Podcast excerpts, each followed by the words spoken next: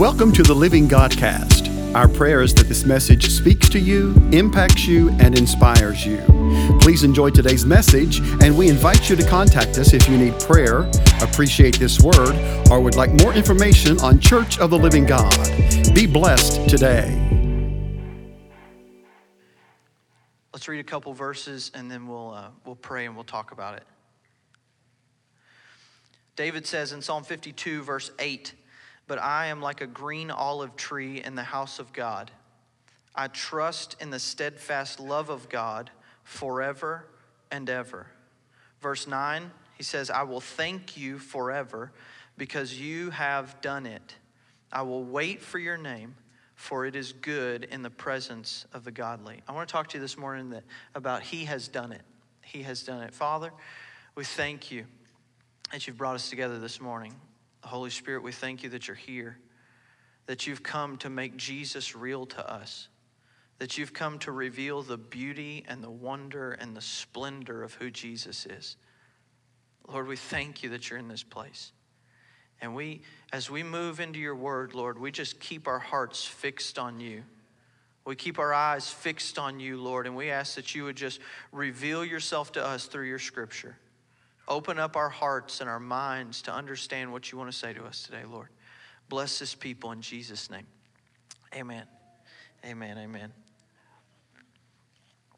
I um I had originally planned earlier in the week to talk about this and then yesterday morning, I felt like the Lord called an audible.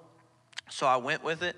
And then again at 9 a.m., I felt like He called an audible again, and we came back to this. So this is where we're going to be this morning, and we'll, we'll work through it. I believe the Lord wants to say something to us this morning. Psalm 52 is an interesting psalm. Verse 1 tells us that, it's to the choir master, a maskil of David. When Doeg the Edomite came and told Saul, David has come to the house of Ahimelech. We find this story in 1 Samuel, chapters, um, make sure I get it right for you, 21 and 22. This is David is beginning his run from Saul. So uh, David is in the house of Saul. He's serving Saul. He's the captain of his bodyguard. He's going out and wiping out the enemies of Israel, and the people of Israel singing these cool songs to David and Saul has a, a spirit that comes upon him because the Lord leaves him, and basically he's jealous of David and he tries to kill him. So David, he works with Jonathan, who is Saul's son, he figures out a plan. He's like, Does Saul really want to kill me? Does he not want to kill me? What's going on here? Turns out Saul actually does want to kill him. Bad news. So David takes off running. When he takes off running, he leaves in such a hurry, he doesn't have anything. He's got the clothes on his back. He, he doesn't have food and he doesn't have, uh, he doesn't have any weaponry. So he heads over to the high priest, who is Ahimelech at the time. And he comes to Ahimelech and he says, Hey, can you give us some food? And he actually tricks Ahimelech which you know David probably doesn't feel so great about afterwards. But he he tricks Ahimelech and he's like, "I'm on this secret mission for the king, and I left in such a hurry, and I, it's so important that I actually forgot my bread and my weapon." Which is funny. David says, "I'm on this secret mission for the king, and it was so important that I actually forgot the thing I needed to do the mission." But anyway. So Ahimelech, who's the high priest, he says, No problem. He gives him some bread and he gives him the sword of Goliath, and David takes off. Bad news is, is there's a little sneaky guy hanging out in the corner named Doeg. So Doeg is hanging out when David's asking for bread and asking for a sword, and he sees the whole thing, and he runs back and tells Saul. Saul finds out, and he's pretty mad, and he comes to the priest, and he actually he actually has the priest all killed. So he asks all of his servants to kill the priest, and they say no. But Doeg steps up to the plate, and he's like, "I'll take care of it."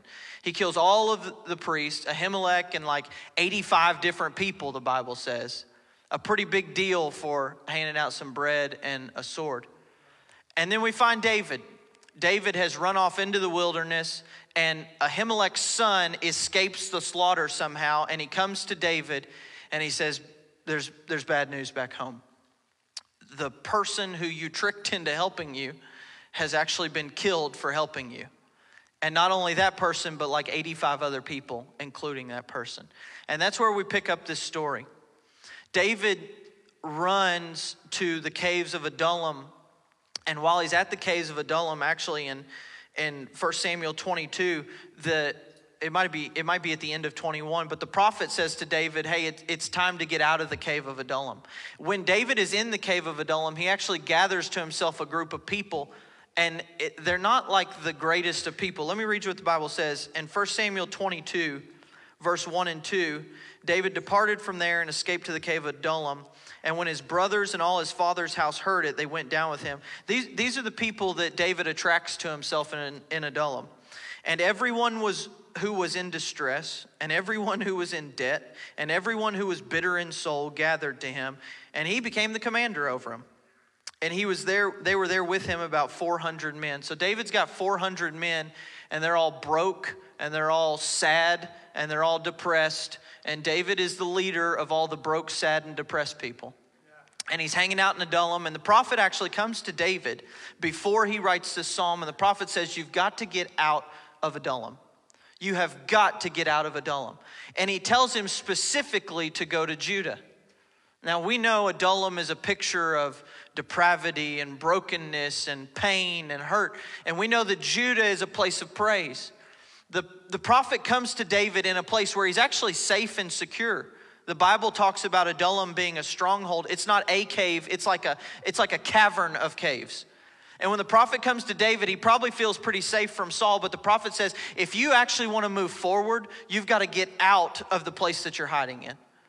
If you ever want to move into what the Lord has promised you, remember a few chapters earlier, Samuel comes and anoints David to be king over all of Israel. Samuel, by the way, who the Bible says that none of his words fall to the ground. The Lord upholds everything he speaks. This isn't some random cat on the street who says, I feel like the Lord said. This is the prophet Samuel. And as he's hiding in Adullam, the prophet comes to David and says, If you'll ever want to step into your promise, you've got to get out of hiding. Many of us, many of us get in the middle of pursuing what God has spoken over our lives and we find a safe place. We find a hiding place. Sometimes that place is real low. Sometimes that place is halfway up the ladder, but it's a place where we feel comfortable enough that nothing's gonna harm us, nothing's gonna hurt us, we're not gonna have to step outside of our comfort zone to do anything. And the prophet says, You'll never become what you're called to be if you keep hiding in Adullam. The comfort, the easy part, the temptation is to sit down in Adullam because in Adullam I can wait it out eventually. Eventually, Saul will die. Eventually, his household will run out. Eventually, the Lord will do something and the Lord will move and the Lord will stir something. But the prophet says, actually, the Lord wants you to get out of hiding. He wants you to come out of where you're waiting. And He wants you to move into a place where you are proactively pursuing what He's spoken over you. Because staying there may be safe, but it is fruitless. It is fruitless. So David packs up his stuff and all of his broke, tired, weary people that are following after him, and he gets out of Adullam and he comes to Judah. And in Judah is where we pick up the story. The son of the priest comes to, it's either the son or the grandson, forgive me, comes to David and says, All of the people who were left in my hometown, they're dead they're dead. And so David writes this psalm in this situation. But he doesn't write it, keep this in mind, he does not write it from Adullam, he writes it from Judah. The first seven verses, go back and read them when you get time. Basically, he says Doeg's gonna get his. He says, Doeg killed the priest of the Lord. He touched the anointed of the Lord. Bad news is coming to Doeg's house. We're not going to focus on that today. I want to focus on verse eight, verses 8 and 9.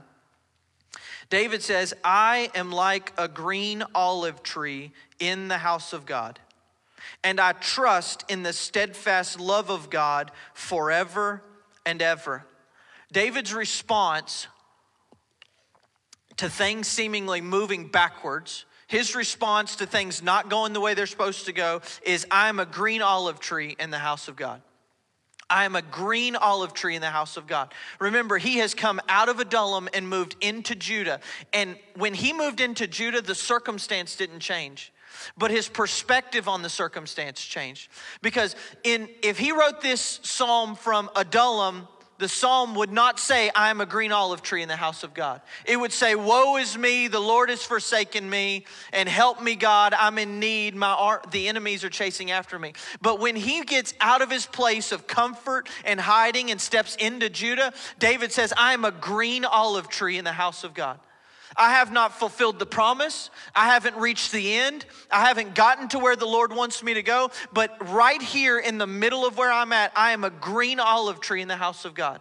I am still flourishing. I am still producing. I am still doing something positive, even though I haven't reached the end. Most of us would say, I don't produce fruit, I don't flourish, I don't do anything good until I reach the place where He's called me to be. But David says, right here in the middle, between the Adullam and the palace, I am producing. I'm producing. My leaves are green. There is fruit that is budding on my leaves because I understand that the Lord is working something in me. The Lord is actually doing something in me. And David says, I trust in the steadfast love of God. I put all of my hope in the love of God. David could easily said, I put my trust in Samuel's word. He could have easily said, I put my trust in the fact that Saul's not a good dude and I've been a good dude. But what David trusts in is not any of those things. He trusts in the love of God, the steadfast love of God. What is he saying? He is saying the thing that will uphold what he has promised is his steadfast love for me. It's not just the fact that he spoke a word. It's not just the fact that I'm moving in the right direction. It is that He is so overwhelmingly in love with me that I know He is working things for my good. I know that I know that He's working things for my good. It's, it's not the Word. The Bible says that His Word is above His name.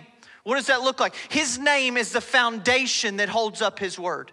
His name actually his, his name actually serves as a firm foundation that holds up everything he's ever spoken.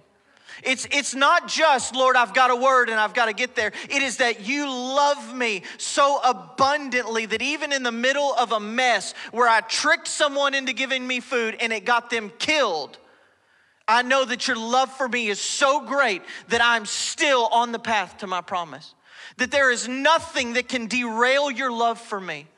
Paul would say it this way in Romans that neither height nor depth, nor angels, nor principalities, nor powers, nor things present, nor things to come, nor life, nor death, nor any other thing in all of creation can separate me from his love. His love holds up my promise. His love, hello? His love holds up my promise. It's not just he spoke a word. He loves me so much that he refuses to even let my mistakes interrupt the path that he has for me. The lie of religion is if you don't check the box, he won't do what he said he was going to do. The lie of religion is if you don't fall in line and attend three days a week and fast and pray on a schedule, he won't fulfill what he's spoken. But David said, It is your love for me that refuses to let me become anything other than what you've called me to be. Yes, I've messed up. I got people murdered. I've lied and I've cheated and I've stolen and I've ran to the drug house and I've ran to the whorehouse and I've ran to the bars. And the Father says, But I love you with a love that is unshakable. My love is unshakable. It is a father's love that cannot be torn down by my bad decisions. If salvation is not based on my ability, then neither are my promises. How cruel would it be for a God who loves me to hold out salvation as a free gift and say, but to get the promises, you better check all the boxes along the way. But that's the culture that we've created. That is the idealism of Christianity in America. Is that if you don't do it all right, He's kicking you to the curb and finding somebody else. But David said, You love me with a love that cannot be interrupted. You love me with a love that searches me out in a Adullam and says, Son, get your head up and get out of the broken places and the dark places and the painful places and move into a place of praise because I have never stopped loving you.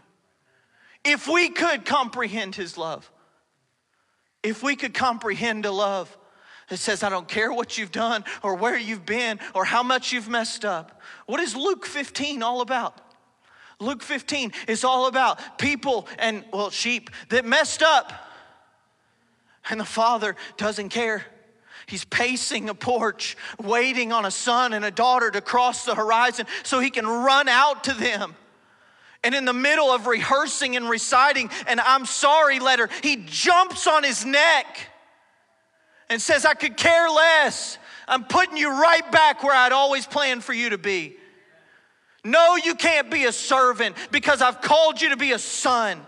I've destined you to be a son, but I messed up and the promise isn't for me anymore. No, no, no. It's always been for me. And it is my love that makes sure that it cannot be interrupted. David said, I trust in your steadfast love. Not, not in the promise, but in your steadfast love that refuses to let go of me. Forever and ever. I trust. I have confidence. I have hope. I am bold. I am secure. And I feel safe because of your love for me. How many of us have faced dark seasons in our life where we feel scared and intimidated and worried about tomorrow and next week and next month and next year because we wonder is there something I'm doing that's not lining up with what I should be doing? Is there something I'm doing that is pushing me outside of the plan and the will of the Father? And David said, I am secure. I'm not only secure, I'm hopeful as I'm on the run for my life, I am hopeful because of your love for me. Forever. I trust in the steadfast love of God forever and ever. It's interesting that David says forever and ever. That word forever is, is future. That word forever is eternity. David said, I will trust in your steadfast love until I no longer have breath. And then when I go to the next place, I'm going to trust in you there. But the word forever means perpetually, continually, at all times. I don't just trust in your steadfast love into eternity, I trust in your steadfast love in every situation in every circumstance, in every moment, in every hour. I trust in your steadfast love. It is an anchor that holds me and keeps me and refuses to let go of me because I'm not holding on to it. He is holding on to me. He has wrapped his arms around me, and what can take me out of his hands? I trust perpetually, continually, and forever and ever in your steadfast love. Verse 9. Let me get a drink. David says, I will thank you or praise you forever. Mercy. I will thank you or praise you forever because you have done it. This is interesting. Because you have done it. David, on run for his life, waiting on a promise that he is years away from fulfilling. And David said, You have done it. Our English doesn't have a way to properly translate what the Hebrew is saying here. What the Hebrew actually says is it is a, the verb tense here is a future action that has been accomplished in the past, which doesn't make any sense to me and blows my mind.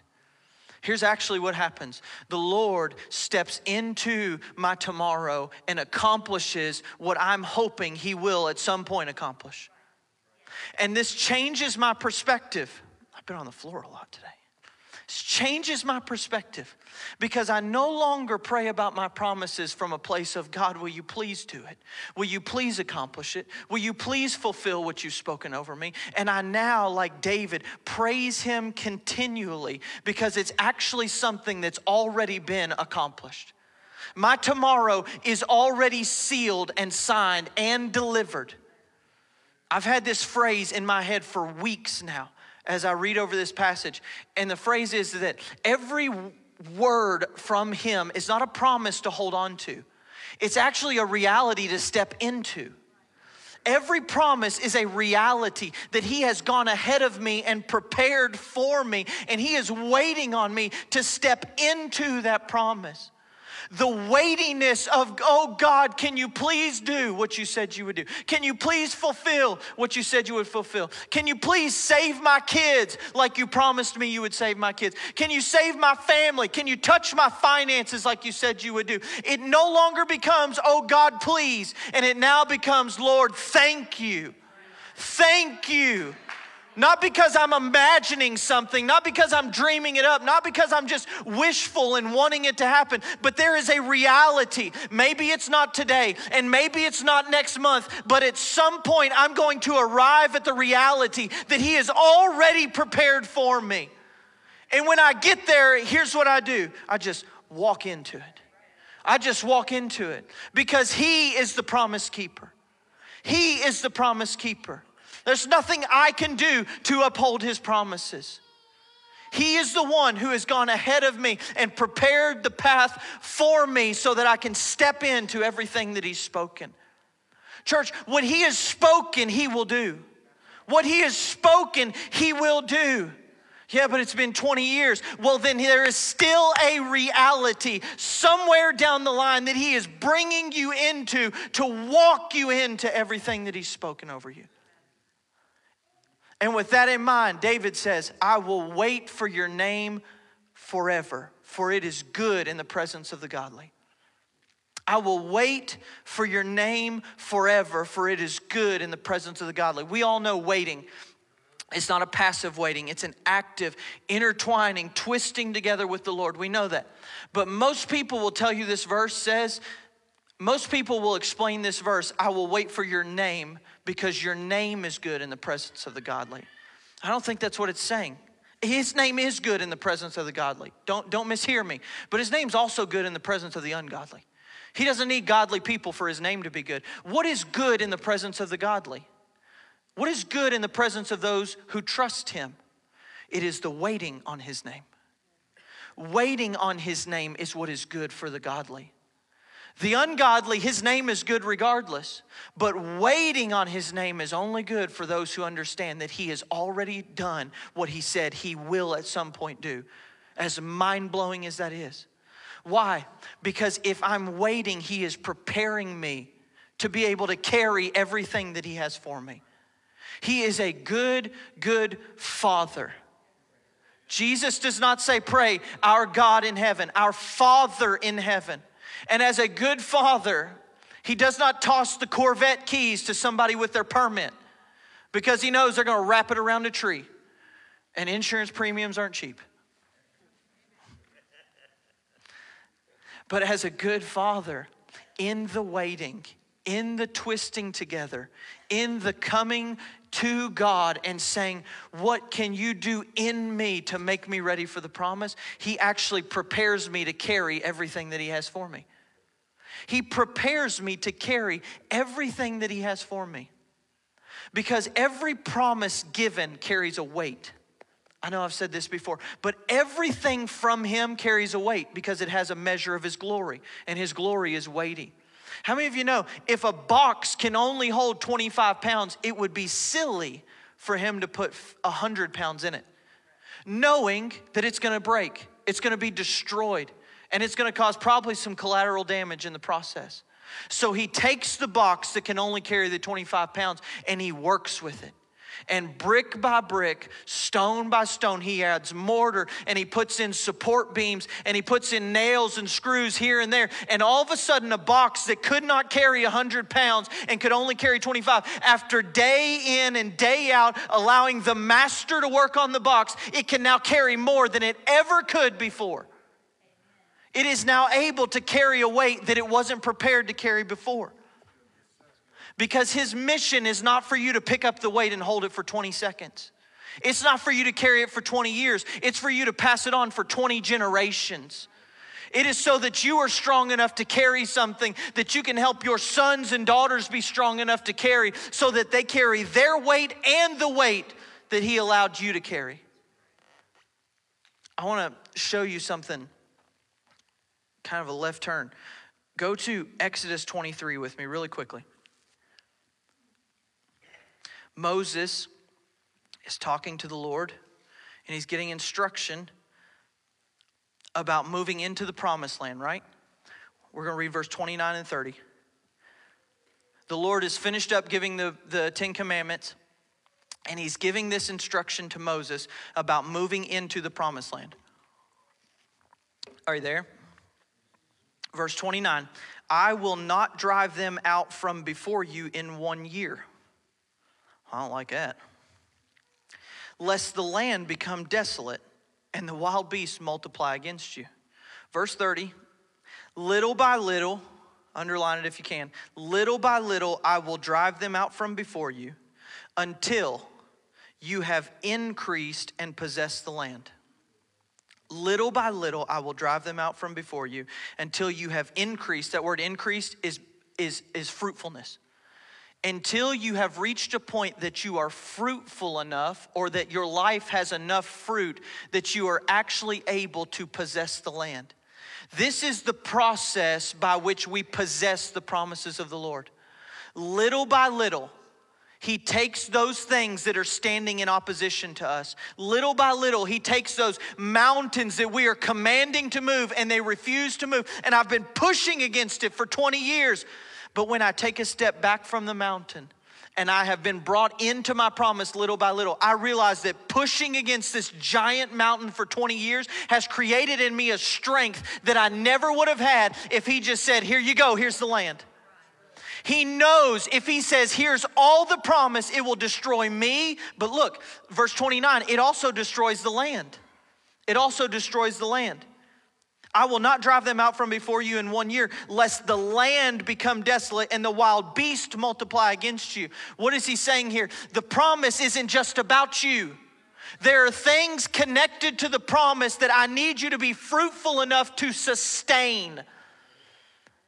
I need you to be fruitful enough and increased enough that you can both possess the land but also take care of what I give into your charge. It's not enough for you to just come into the promise and everything connected to the promise start breaking down. The purpose of moving you into your promise is to be fruitful and multiply and subdue the earth. That is the purpose. So that you have enough that the things connected to you remain fruitful. So that the wild beasts of the land don't come in and take possession of what the Lord actually cares for. He's not giving a city to a people that aren't fruitful enough to sustain the land and fend off the wild things. But He is little by little, day by day, service by service, walking this house and this city into a place where we are actually able to possess what He's called us to possess.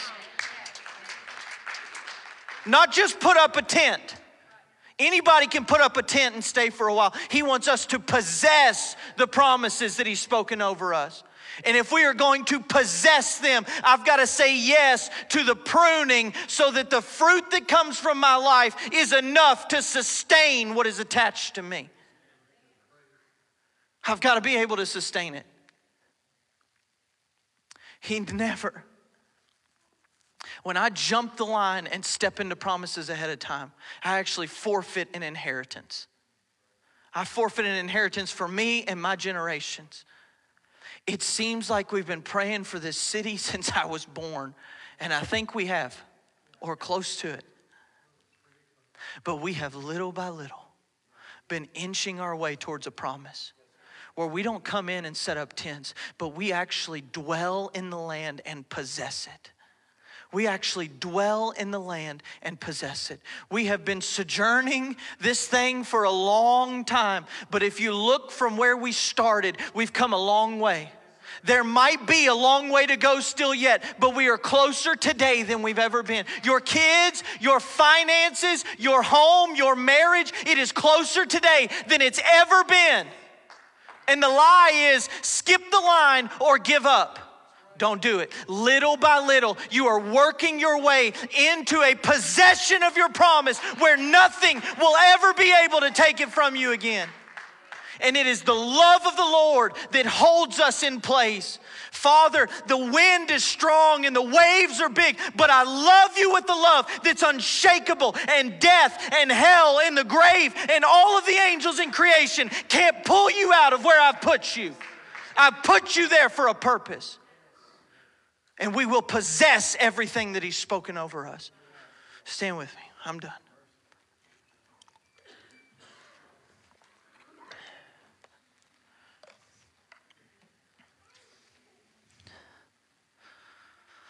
Sometimes you have to sojourn for a while. The Lord told Abraham, I'll give you everywhere, everywhere that you sojourn. I'll give you the land that you sojourn in. If you want land, you better be willing to sojourn in it.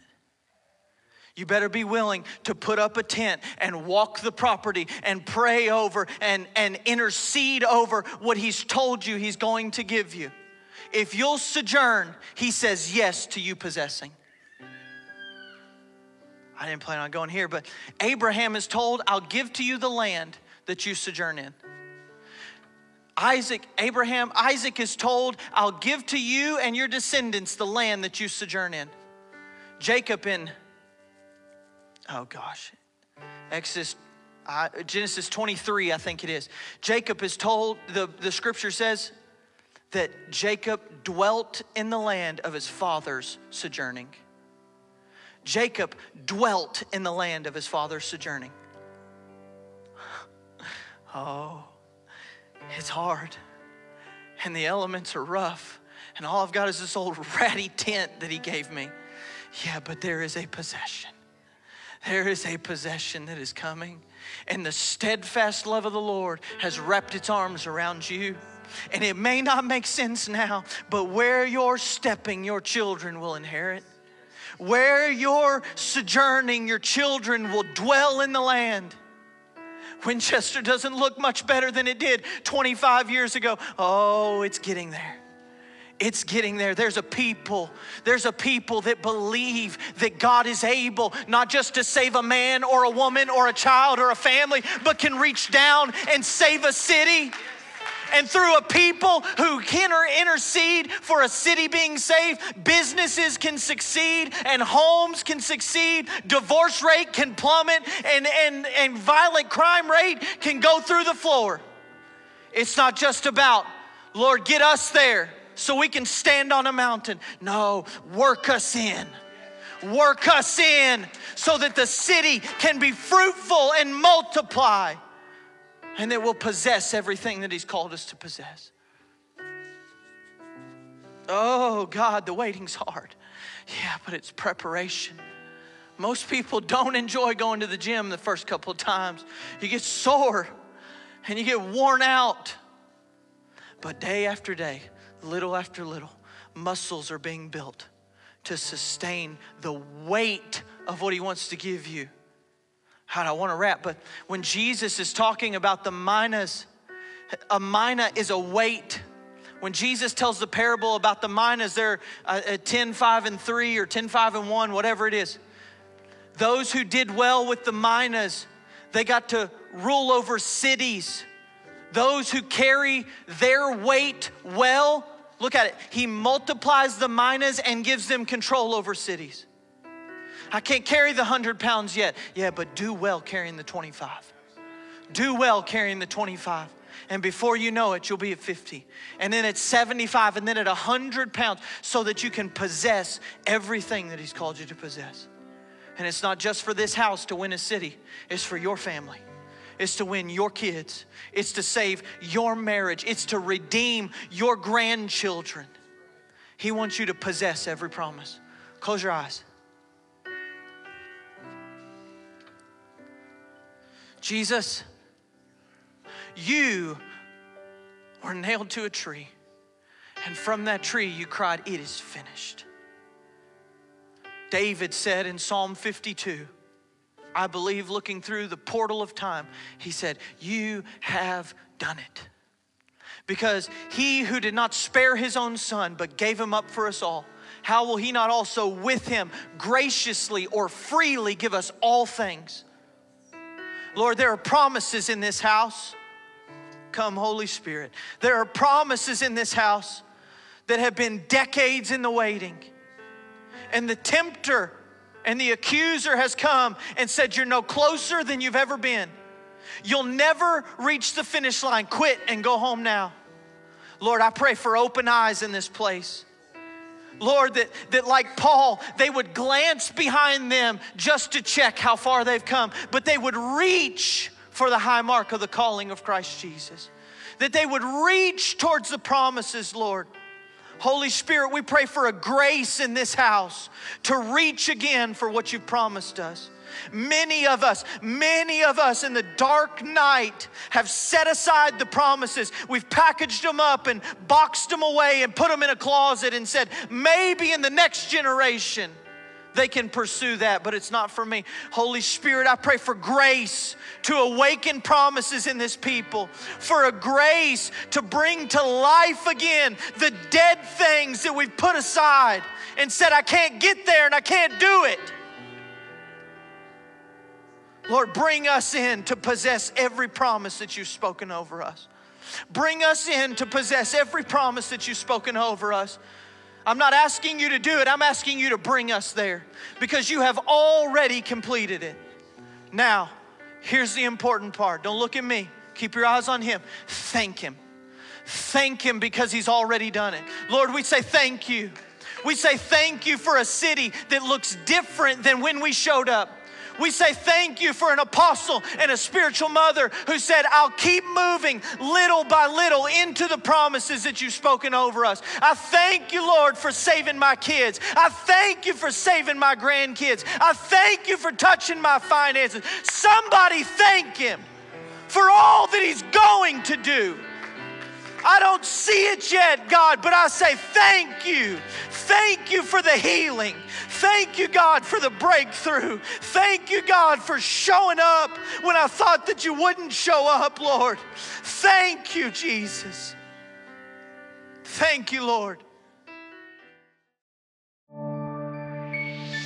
Thank you for listening today to the Living Godcast. We trust and pray that you are blessed by today's word.